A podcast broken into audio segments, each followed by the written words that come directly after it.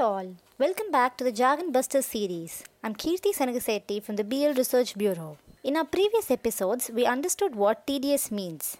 Today, we'll talk about Form 26AS. Form 26AS essentially is an annual statement that consolidates all the tax deducted and collected at source against one permanent account number that is PAN.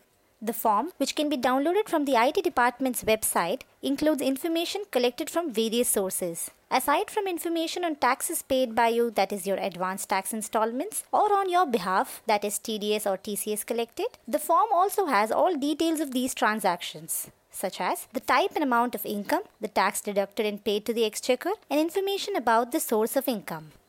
That apart, the form also has other information including details of other taxes paid and refunds. For taxpayers, Form 26AS serves as a reference to file ITRs. When you file your return, your income and tax payment details in the return should be in line with this statement.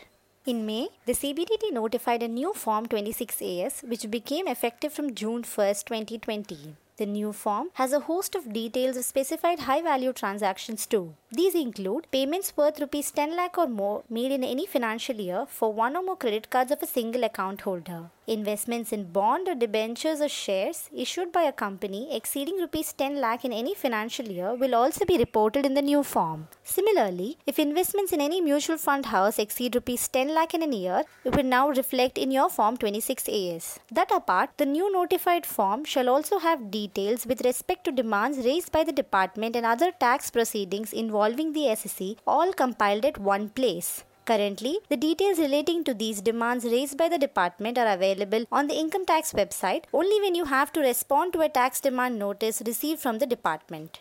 The department has been collecting information on many such high value transactions from banks and other financial entities for long. These include details on bank transactions, sale or purchase of immovable property, foreign currency, cash payment for goods and services, etc. Now, all such information will be uploaded in the new Form 26AS within 3 months from the end of the month it is in the possession of the tax authority. With such timely availability of all this information, the new Form 26AS can help remind about all the major financial transactions while filing the income tax returns, thereby preventing any inadvertent missing of income in the ITR. Thank you and stay tuned for more such explainers.